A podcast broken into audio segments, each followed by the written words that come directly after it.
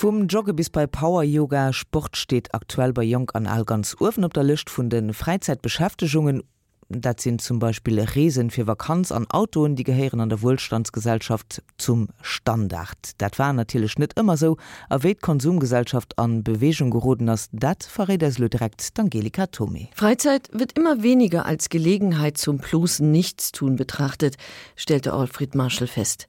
Der britische Ökonom beobachtete bereits 1890, dass die freie Zeit in zunehmendem Maße für Sport und Reisen genutzt wurde. 30 Jahre später, in den goldenen Zwanzigern, gewinnt das Reisen immer mehr Anhänger. Inzwischen haben die Angestellten Anspruch auf durchschnittlich 15 Tage bezahlten Urlaub, die Arbeiter auf mindestens fünf Tage im Jahr. Dank steigender Löhne und günstiger Angebote können sich immer mehr Erwerbstätige eine Reise leisten. Als sich in den 60er Jahren die Löhne in Westdeutschland verdoppelten und der bezahlte Urlaub auf 20 Tage anstieg, ging bereits ein Drittel der Westdeutschen im Urlaub auf Reisen. Auch in der DDR griff das Reisefieber um sich. Nachdem die Fünf-Tage-Woche 1967 eingeführt worden war und größere Reisefreiheit innerhalb des Ostblocks gewährt wurde, kam es zu einem regelrechten Reiseboom.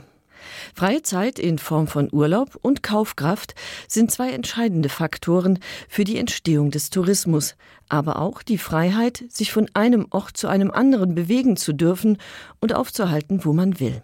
Erst gegen Ende des 19. Jahrhunderts kam das Gros der europäischen Bevölkerung in den Genuss der Reisefreiheit. Bis dahin waren Bildungs- und Erholungsreisen ein Luxus, den sich nur eine privilegierte Minderheit leisten konnte. Bereits die reichen Römer bereisten die antiken Städten Griechenlands. In der Renaissance gehört Italien zu den beliebtesten Reisezielen. Und ab dem 17. Jahrhundert geht die Geld- und Bildungselite auf Grand Tour durch die kulturellen Zentren Europas. Im Zuge der Romantik wächst im 19. Jahrhundert das Interesse an Landschaften. Immer mehr gut betuchte Reisende zieht es in die Berge und ans Meer, in Seebäder und Kurorte, die sowohl Erholung wie auch Unterhaltung bieten. Urlaubsreisen erfüllen das Bedürfnis nach Erholung und Abwechslung. Der temporäre Ortswechsel und der damit verbundene Reiz des Neuen und Ungewohnten wird als wohltuende Unterbrechung vom Alltag empfunden. Reisen ist in der heutigen Wohlstandsgesellschaft ein zentraler Bestandteil des Freizeitkonsums. Damit die Tourismusindustrie überhaupt erst entstehen konnte, musste zunächst eine Infrastruktur aufgebaut werden, angefangen bei Hotels und Restaurants bis hin zu Wanderwegen und anderen Freizeiteinrichtungen. Und die Urlaubsorte mussten verkehrstechnisch erschlossen werden. Die Erschließung von Urlaubsorten verlief parallel zu der technischen Entwicklung von Massentransportmitteln wie Dampfschiff und Eisenbahn, mit denen erstmals viele Passagiere über weite Strecken transportiert werden konnten.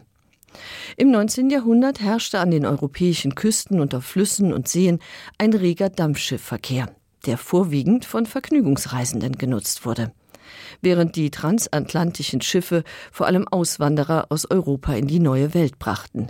Um 1900 überquerten jährlich rund eine Million Menschen auf Dampfschiffen den Atlantik in Richtung Nordamerika. Als die USA 1924 die Einwanderung beschränkten, wandten sich viele Schifffahrtsgesellschaften dem Kreuzfahrtgeschäft zu, das bisher nur am Rande lief. Das wichtigste Massentransportmittel ist inzwischen die Eisenbahn, die mit der Einführung der dritten und vierten Klasse auch für Geringverdiener erschwinglich geworden ist und folglich immer mehr Passagiere verzeichnet, die zum Vergnügen unterwegs sind. In Großbritannien steuern Ausflugszüge bereits vor der Jahrhundertwende mit großem Erfolg Badeorte an der Küste an und reizvolle Landschaften im Binnenland. Auch auf dem Festland reagieren die Eisenbahngesellschaften auf das gewachsene Interesse an Ausflügen. Stadt- und Ringbahnen bedienen Ausflugsziele und Naherholungsgebiete. Sonderzüge befördern Besucher zum Kölner Karneval oder zum Münchner Oktoberfest. Noch verbringen die meisten Reisenden ihren Urlaub im Inland. Attraktive Landschaften und die Badeorte an der Küste stehen dabei an erster Stelle. Beim Auslandsurlaub hat die Schweiz die Nase vorn. Allerdings bleibt dieses Urlaubsziel zunächst der Upper Class vorbehalten. Die Entwicklung des alpinen Tourismus in der Schweiz spiegelt den technischen Fortschritt. Seit 1820 kursieren Dampfschiffe auf den Schweizer Seen, ab 1860 befördern Seilbahnen die Besucher in luftige Höhen. Als das Skilaufen um die Jahrhundertwende populär wird, werden die Wintersportgebiete mit Schmalspurbahnen erschlossen. 1934 wird der erste Skilift eingeweiht. Wer nicht mit dem eigenen Auto anreist, greift auf Wintersportzüge zurück. Beim Sommerurlaub wird die Eisenbahn später vom Flugzeug als Massentransportmittel abgehängt. Zunächst jedoch bekommt sie Konkurrenz vom Individualverkehr. Fahrrad und Motorrad machen in der Zwischenkriegszeit erstmals individuelle Reisen und Ausflüge möglich. Das Auto ist damals, wie alle teuren Konsumgüter, nur in der Oberschicht verbreitet. Es wird als Sport- und Prestigeobjekt oder für berufliche Zwecke genutzt. Außerdem hinkt der Straßenbau hinterher. Das ändert sich nach dem Zweiten Weltkrieg schlagartig. Bessere Straßennetze, günstigere Automodelle und steigende Kaufkraft führen in Westeuropa peu à peu zur Massenmobilisierung. Das Auto kommt dem Bedürfnis nach selbstbestimmter Mobilität entgegen und ist für viele ein Symbol der persönlichen Freiheit.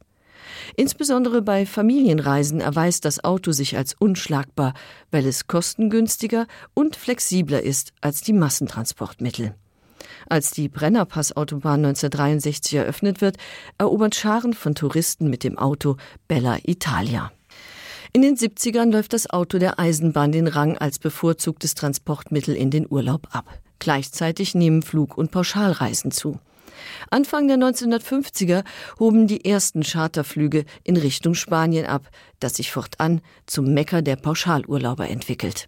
Ende der 60er übersteigt die Zahl der Auslandsreisen erstmals die der Inlandsreisen. Seither genießen Scharen von Urlaubern das süße Nichtstun in südlichen Gefilden, die nur wenige Flugstunden entfernt sind.